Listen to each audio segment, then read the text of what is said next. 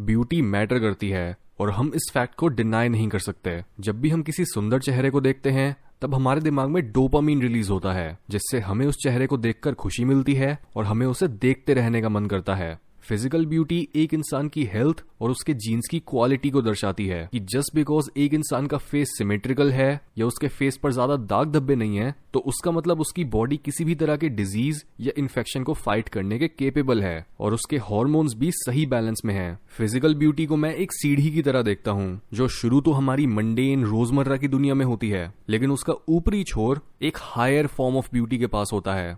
ऐसे इंसान की सुंदरता को निहारते निहारते ही हम उनमें गुम हो जाते हैं और फ़िज़िकल रियलिटी से टच खोकर हम पहुँच जाते हैं उस दुनिया में जहाँ प्यार का राज होता है। यही रीजन है कि क्यों इतने सारे गानों या कहावतों में सुंदरता को स्पिरिचुअल एक्सपीरियंस से जोड़ा जाता है। जैसे भगवान ने कितनी मेहनत करके इस इंसान को बनाया या फिर कैसे एक इंसान का चेहरा भगवान की याद दिलाता है। लेकिन ऐसे में यहाँ क्वेश्चन ये आता है कि उन लोगों का क्या जो नेचुरली ब्यूटीफुल नहीं पैदा हुए, क्या वो हमें एक हायर पॉसिबिलिटी या फिर लव की याद नहीं दिला सकते? या क्या वो किसी तारीफ़ के लायक नहीं है? यहाँ पर ये समझो कि हमारी फ़िज़िकल ब्यूटी के ज़्यादातर एस्पेक्ट्स हमारे कंट्रोल से बाहर हैं, जहाँ हम एक हद तक अच्छी डाइट लेकर और एक्सरसाइज करके अपनी स्किन को ज़्यादा हेल्दियर लुक दे सकते हैं, चेहरे की केयर करके उस पर से दाग धब्बों को कम कर सकते हैं। लेकिन अगर हम चाहें कि हमारी स्किन का कलर हमारे लिप्स का साइज़ या नाक की शेप बदल जाए तो वो पॉसिबल नहीं है।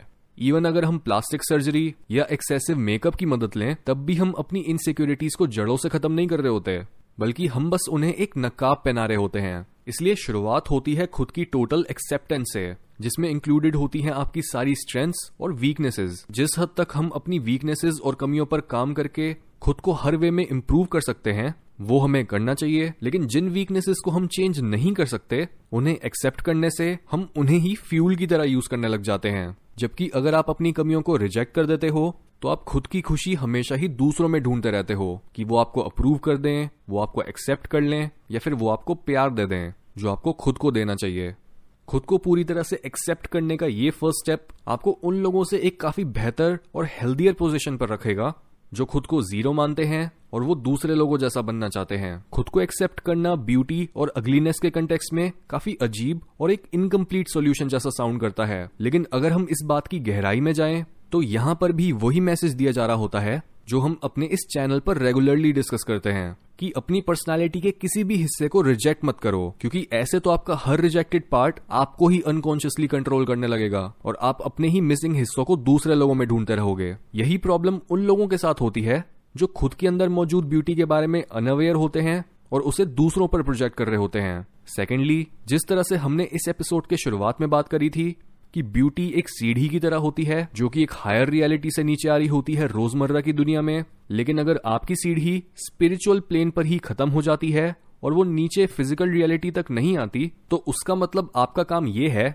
कि आप खुद उस सीढ़ी को बिल्ड करो, जो आपको भी एक ट्रांसेंडेंट एक्सपीरियंस के पास पहुँचा पाए और आपसे मिलने वाले लोगों को भी। और ये काम पूरा होता है अपने खुद के अंदर मौजूद ब्यूटी के एक कभी ना खत्म होने वाले सोर्स के टच में आने से, क्योंकि ज़्यादातर लोग ये सोचते हैं कि फ़िज़िकल ब्यूटी बस फ़िज़िकल बॉडी से शुरू होती है और वहीं पर खत्म हो जाती है। लेकिन ये थिंकिंग गलत है। लिटरली हर तरह की ब्यूटी डिवाइन रियलिटी को टच करती है। चाहे वो इनर ब्यूटी हो या फिर आउटर अगर हम इतने लकी नहीं हैं कि हमें आउटर ब्यूटी मिली हो तो उस केस में हमें सीधा इस ब्यूटी के सोर्स के पास जाना होता है। ये एक अपॉर्चुनिटी होती है दुनिया में असली और सबसे गहरी तरह की ब्यूटी लाने की। और मज़े की बात तो ये है कि ये ब्यूटी पूरी तरह से आपके कंट्रोल में होती है। ये वो पॉइंट होता है जिसमें आप मे ब्यूटी नहीं, बल्कि आप खुद ब्यूटी बन जाते हो। अपने second channel the school of wisdom में भी अपनी वीडियोस वाई ब्यूटी मैटर्स और वाई न्यूडिटी इज़ ऑफेंसिव में भी हमने यही बातें करी हैं कि एक लोअर फॉर्म ऑफ़ ब्यूटी वो होती है, जिसमें हमारी नज़र बस एक इंसान के अलग अलग बॉडी पार्ट्स पर होती है।